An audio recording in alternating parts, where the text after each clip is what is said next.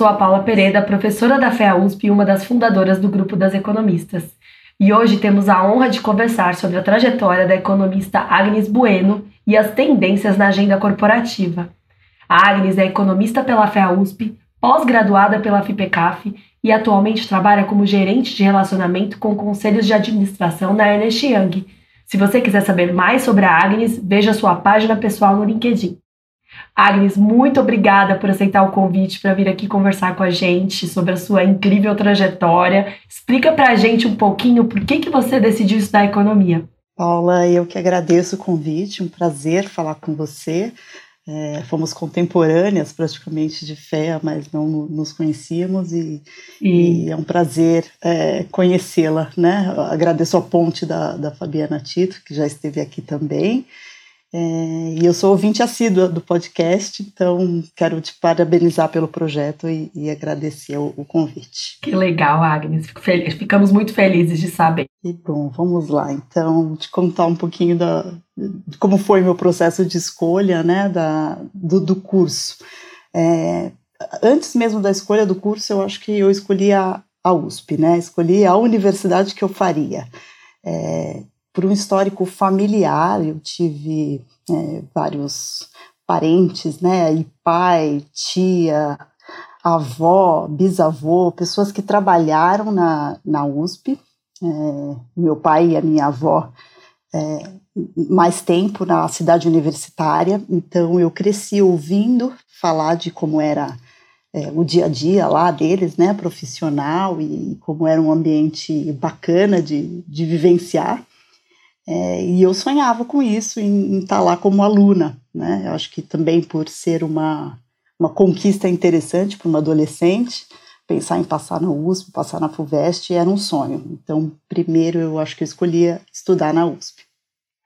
E pensando aí nos cursos, né, o que, que eu tinha de características pessoais e o que, que eu gostaria de fazer, como muitos economistas, eu é, ia bem na escola, na disciplina de matemática, e, mas queria fazer humanas, né? Queria me dedicar a alguma coisa que fosse dentro da, da, da área de humanas.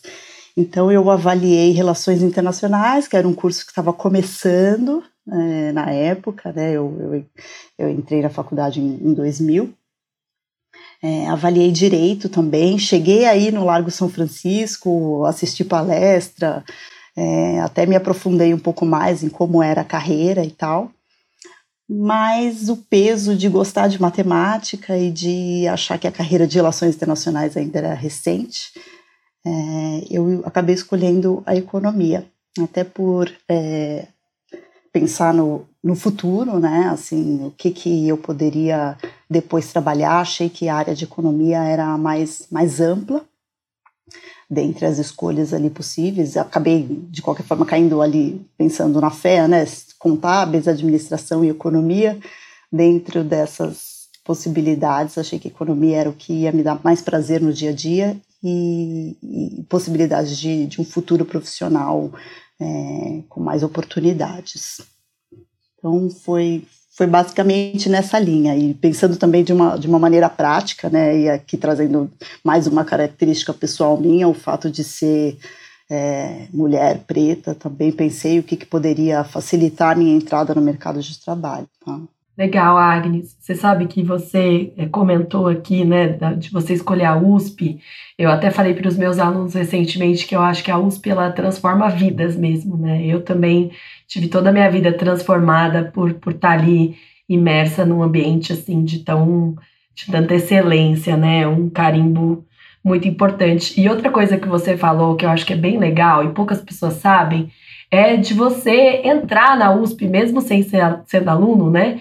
É, assistir palestras e procurar os professores quando você está em dúvida na carreira. Eu recebo muitas pessoas, né, muitos alunos de ensino médio e encorajo aí nossos ouvintes que estão pensando a estudar economia de vir nos visitar, de mandar e-mail. A gente tem programas também para receber e faz toda a diferença, né, Agnes? Sem dúvida, foi a etapa né, que eu passei avaliando outros cursos foi muito interessante, embora eu não tenha feito isso com a FEA, com o curso de economia, é, foi muito interessante ouvir dos alunos né, como que funcionava o curso, ouvir alguns professores, visitar o ambiente. É, acho que tudo isso cria uma magia também, uma vontade né, da, da, da pessoa de, estar ali naquele ambiente. E, e, na fé, com certeza, avaliar as três opções, quatro opções né, de cursos que tem e, e poder fazer uma escolha mais, mais consciente. Mas mesmo sem ter feito isso para a economia, eu, eu adorei o curso, assim, foi, foi muito bom, foi uma escolha acertada. Que legal. E conta um pouquinho mais aí dessa trajetória depois de você ter entrado na fé, né? O que, que você destaca como importante? Se você teve algum mentor, uma mentora, uma pessoa que te inspirou aí na carreira de economista? Então, um, uma pessoa que eu acho que me inspirou, e aí pensando no processo de entrada na faculdade ainda, né? Foi uma amiga do colégio chamada Mariana do Carmo, que já tinha decidido fazer economia é, e foi uma das variáveis, né? Assim, a, a sugestão dela de eu fazer também foi uma das variáveis que contou para a minha tomada de decisão é, para fazer o curso. A gente acabou fazendo em paralelo, ela fez PUC, eu fiz USP. E, e uma segunda vez ela também é, afetou aí a minha, a minha trajetória, porque ela fez um estágio na, na Bovespa, e depois retornou para lá como funcionária e abriu uma vaga, ela me indicou. Então, em 2000, 2007, eu entrei na Bovespa por indicação dela. É, e aí eu acho que foi o grande, a grande virada aí de aprendizado, de, da parte prática de mercado de capitais, mercado financeiro que eu tive, é, em complemento ao curso, né? É, até em termos de finanças pessoais, que era uma coisa que eu senti falta ao longo da, é, das disciplinas ali da, da, da fé. Né? Eu acho que eu tinha um pouco da ilusão de, em economia, ter também um pouco da parte de, não só de economia comportamental, que isso até era uma matéria eletiva que a gente tinha e podia fazer, mas a gente via muito pouco da parte de planejamento financeiro, pessoal, formação de patrimônio e tal. Então, essa minha passagem aí de trabalho na, na Bovespa ajudou bastante a, a entender melhor como funciona a parte de é, ativos financeiros, construção de patrimônio, educação financeira. Foi um excelente complemento à, à formação, né? É, o curso realmente da, da, graduação. Então, a Mariana é uma pessoa que eu agradeço, né, por ter aí em dois momentos me apoiado na formação como economista. É, outra pessoa que eu mencionaria também é a Cristiana Pereira, que era a nossa diretora na Bovespa. Então, eu entrei em 2000, 2007 numa vaga na área dela. Ela é uma economista formada pela Unicamp, com pós-graduação em Harvard foi a primeira grande líder assim que eu, que eu tive acesso, né, que eu pude trabalhar junto, uma pessoa admirável, uma pessoa que é, construiu muita coisa, uma história aí no, no, mercado de capitais. Hoje ela atua como conselheira, então ela é uma, uma economista inspiradora também para mim. E uma terceira pessoa que eu mencionaria, e aí da fé mesmo, né, trazendo aqui até para um nome que já foi ouvido aqui no, no podcast é Ana Maria Bianchi. É, eu tive aula com ela na, no terceiro ano, se não me engano, de sociologia econômica, e eram assim aulas incríveis. Eu lembro, acho que lembro mais da sensação de sair das aulas do que até do conteúdo. É, mas ali eu percebi que sociologia também era algo que eu poderia ter feito e adoraria seguir a linha de pesquisa dela. As aulas eram, eram incríveis, assim, uma professora excepcional, fazia realmente o papel de trazer a gente para é, para questões importantes, para pensar, para ser um economista crítico. Então, são aí três mulheres que eu, que eu mencionaria na área. Três mulheres incríveis, e a gente já entrevistou, como você mencionou, né, Agnes, a, a Ana Bianchi aqui. É, quem quiser ouvir, foi uma entrevista muito gostosa também. Acho que assim como a sua sensação ao sair da aula, foi a minha sensação ao gravar com a Ana Bianchi, né? Um, é um podcast bem leve aí, com muita informação. E... Sim, ouvi, muito bacana. Legal. Então você ficou, você ficou 11 anos né, na Bolsa e atualmente você está é, trabalhando junto aos conselhos de administração das empresas. Eu queria entrar um pouquinho nessa sua atual função para falar como que você é, ver a transformação da, da, agenda desses conselhos nesses quatro anos que você tem trabalhado? Uhum. Sim, eu trabalhei 11 anos na, na Bovespa, entrei em 2007, era, era ainda Bovespa mesmo, né? Foi o ano da, da desmutualização, da abertura de capital, e aí no ano seguinte virou BMF Bovespa, passou pela primeira fusão, depois é, em 2017 passou pela segunda e virou B3, né? Então hoje a empresa se chama B3. É, lá eu Passei por várias áreas e tive a oportunidade de aprender bastante sobre o mercado de capitais. Entrei, era uma área de era uma área internacional, área de projetos, depois mudei para a área de é, área de sinergias, área que realmente fez a fusão né, entre BMF e Bovespa.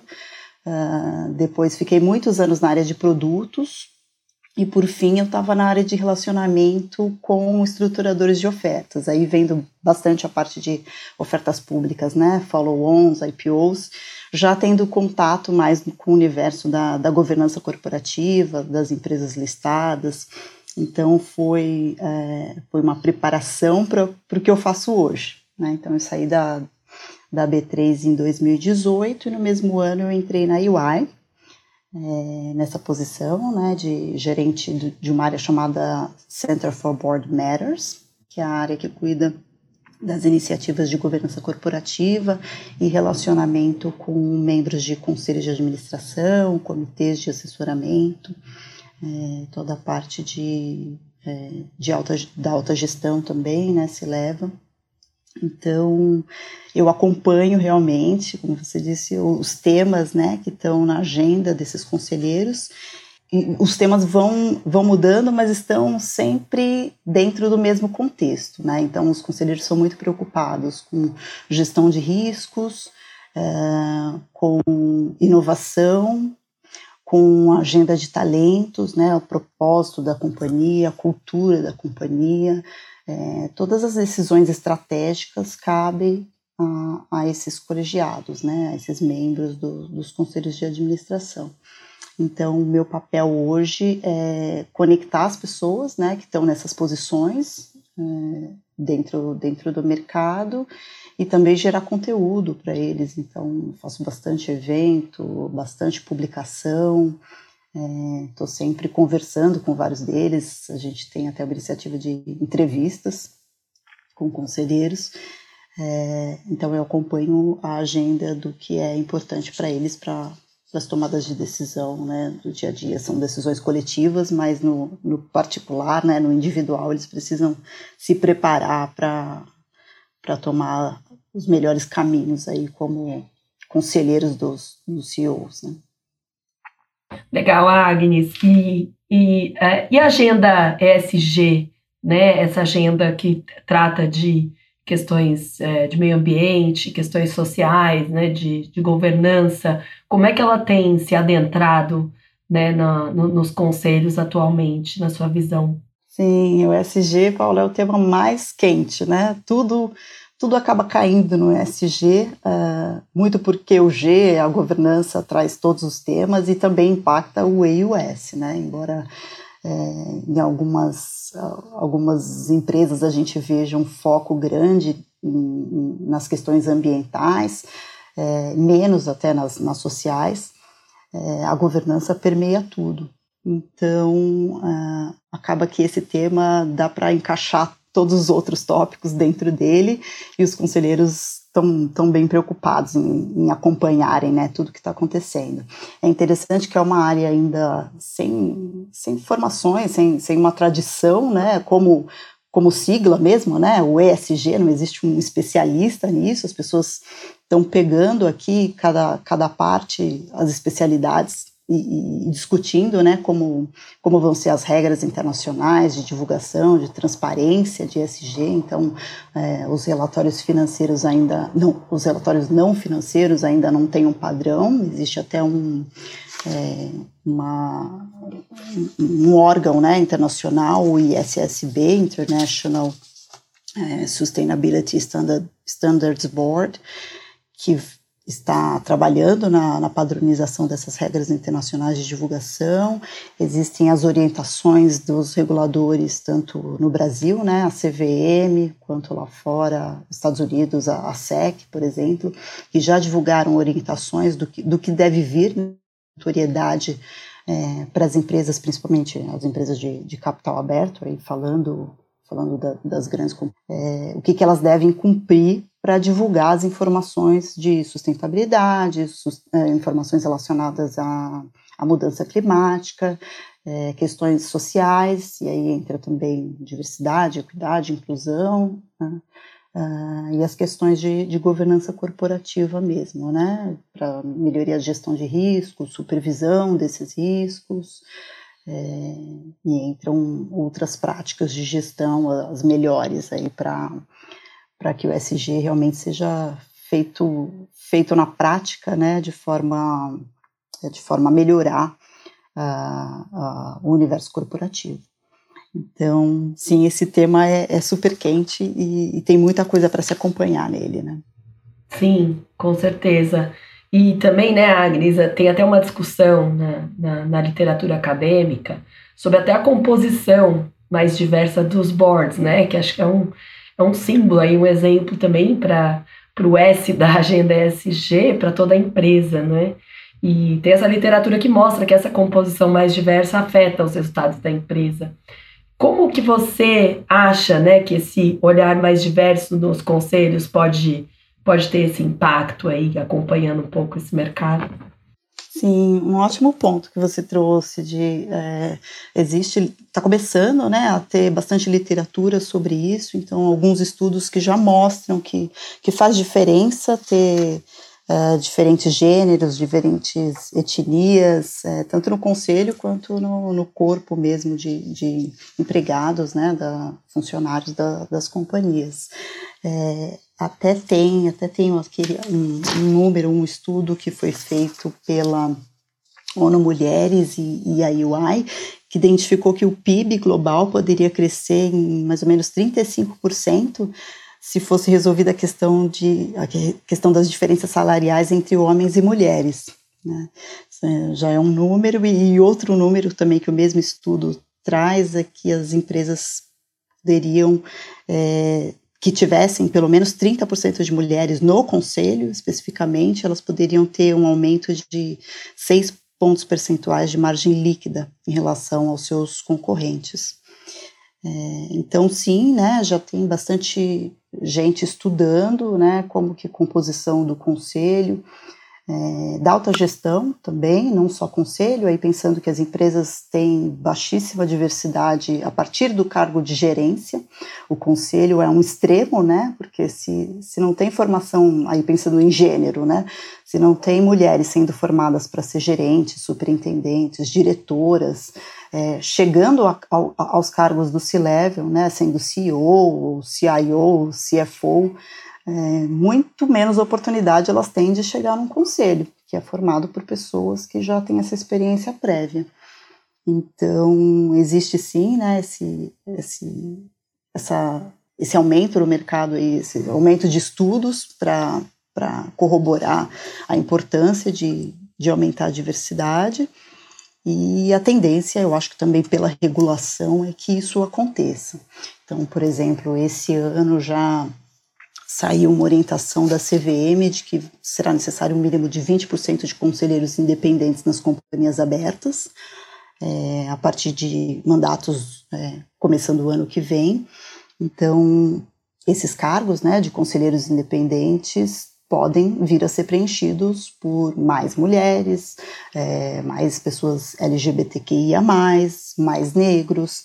Então, é uma oportunidade para que as empresas também se adaptem, né, conforme é, vai sendo provado que elas têm benefício financeiro também com isso, que eu acho que é muito menos consciência coletiva e muito mais é, prova de números, né? Acaba que as empresas esperam isso para poder tomar atitude e também mudança da regulação, né? Ser obrigado a fazer. Infelizmente ainda é assim, né? Que as coisas funcionam. Então, eu acho que naturalmente, é, com a mudança das regras e, e, essas oportunidades de abertura de vaga é, que as empresas vão ter que fazer, é, vai trazer mais diversidade para o ambiente corporativo. E aí, pensando em conselho mesmo, é muito necessário, porque o número, o número é realmente muito baixo né, de representatividade. O, o, os últimos números que eu vi de mulheres em conselhos por exemplo, globalmente era 16,7%. É, na, só a América Latina, 7,4%, e o Brasil no meio. Então, assim, o Brasil com 13,5%, considerando só os IPOs de 2020 para cá.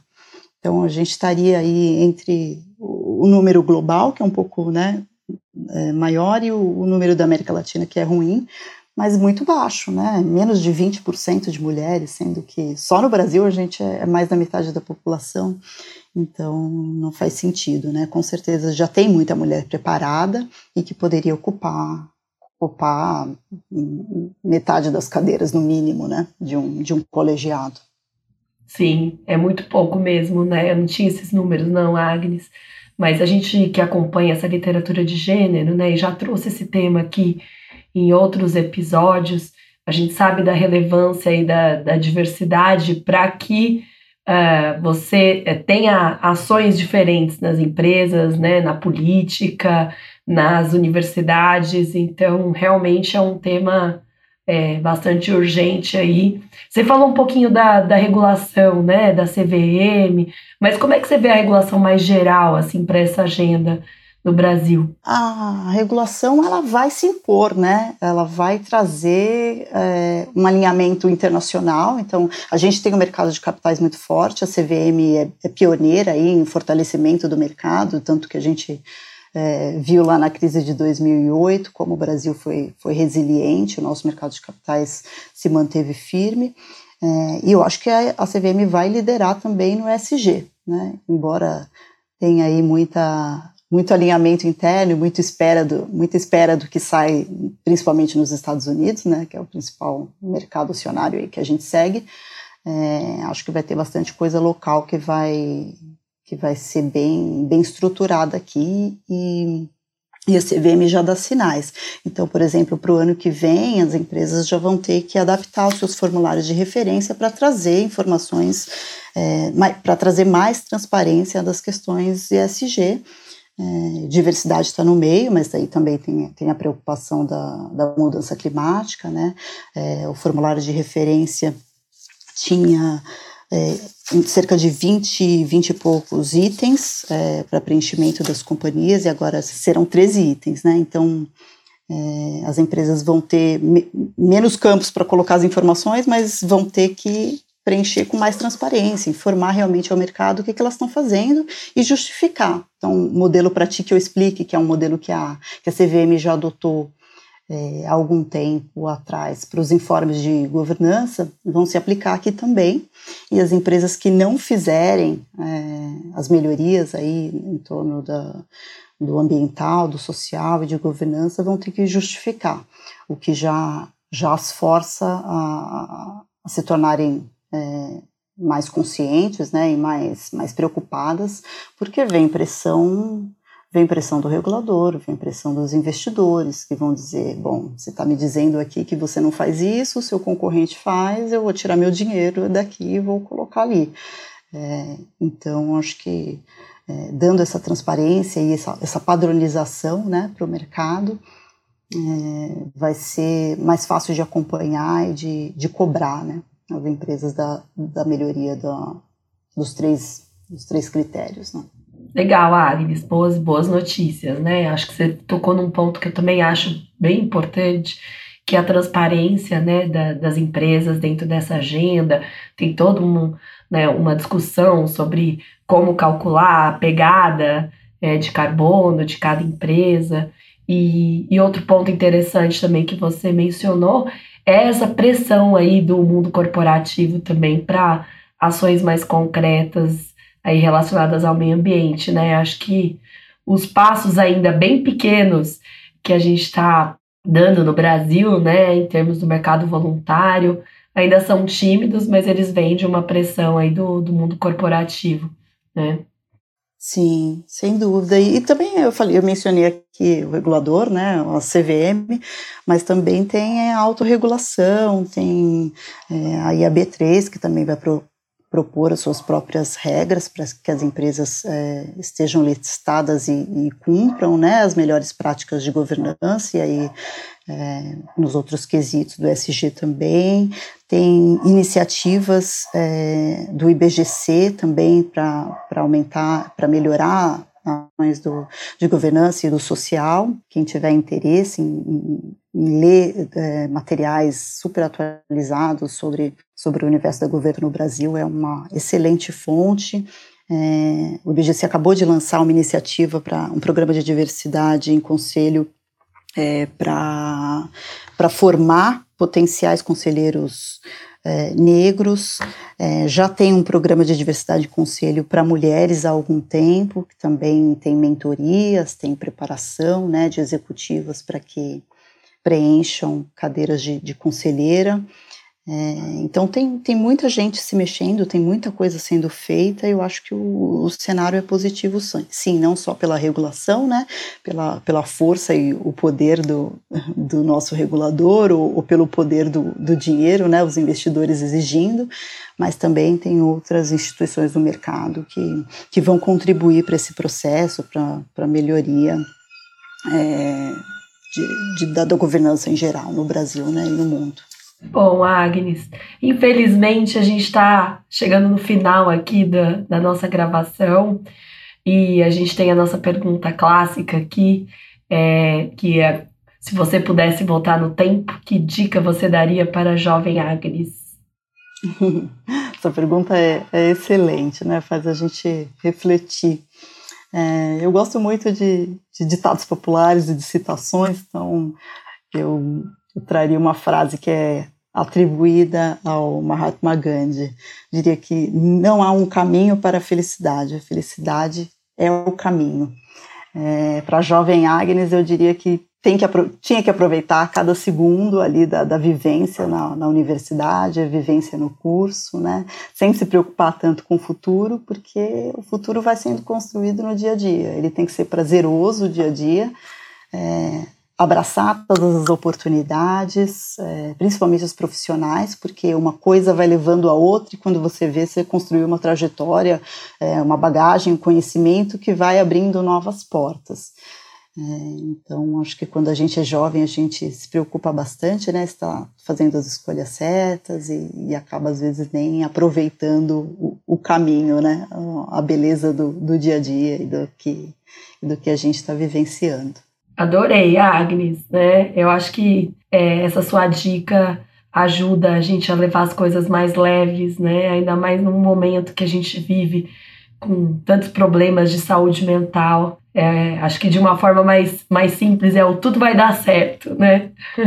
É, é isso mesmo, tem que acreditar e abraçar, né, tudo que vem, as pessoas que a gente conhece, então, é, que como eu contei, né, da, da escola, eu conheci, né, tinha uma amiga que é, me sugeriu economia, então também juntou com outras decisões minhas e eu acabei fazendo o curso e adorando, é, e a carreira foi se desenvolvendo a partir daí, é, e, e, tem sido muito prazeroso, né? Poder usar a economia é um campo muito amplo, tem sido muito bom poder, poder fazer coisas variadas aí desde, desde a minha formação. Agnes, muitíssimo obrigada. Adorei o bate-papo aqui com você. Foi muito gostoso mesmo. Tem dicas excelentes aqui para os nossos ouvintes. E agradeço você novamente de coração aí pela disponibilidade de conversar com a gente. Eu que agradeço, Paula. É, até você aí com, com a voz um pouco rouquinha, né? Podendo se, se disponibilizando para me ouvir e me, me entrevistar aqui. Foi um prazer enorme conhecê-la é, e poder compartilhar aí um pouco da trajetória com, com o público do, do podcast. Agradeço imensamente. Um beijo. Obrigada, um beijo. E a gente fica por aqui. O podcast das economistas continua em alguns dias Assina nosso feed para você saber quando a gente vai subir mais um episódio. O podcast das economistas é uma produção afiliada do grupo As Economistas da USP. A Laura Carpusca e a Paula Pereira são as coordenadoras do podcast e os demais membros do Comitê das Economistas são a Fabiana Rocha e a Maria Dolores Dias. Nosso produtor de som é o Fernando Iani, nossa cantora, a Flávia Albano, trompetista Alan Marques e nossa designer, a Tata Mato. Nossa entrevistada de hoje foi a Agnes Bueno. Muito obrigada e até o próximo podcast das economistas. Assina nosso feed.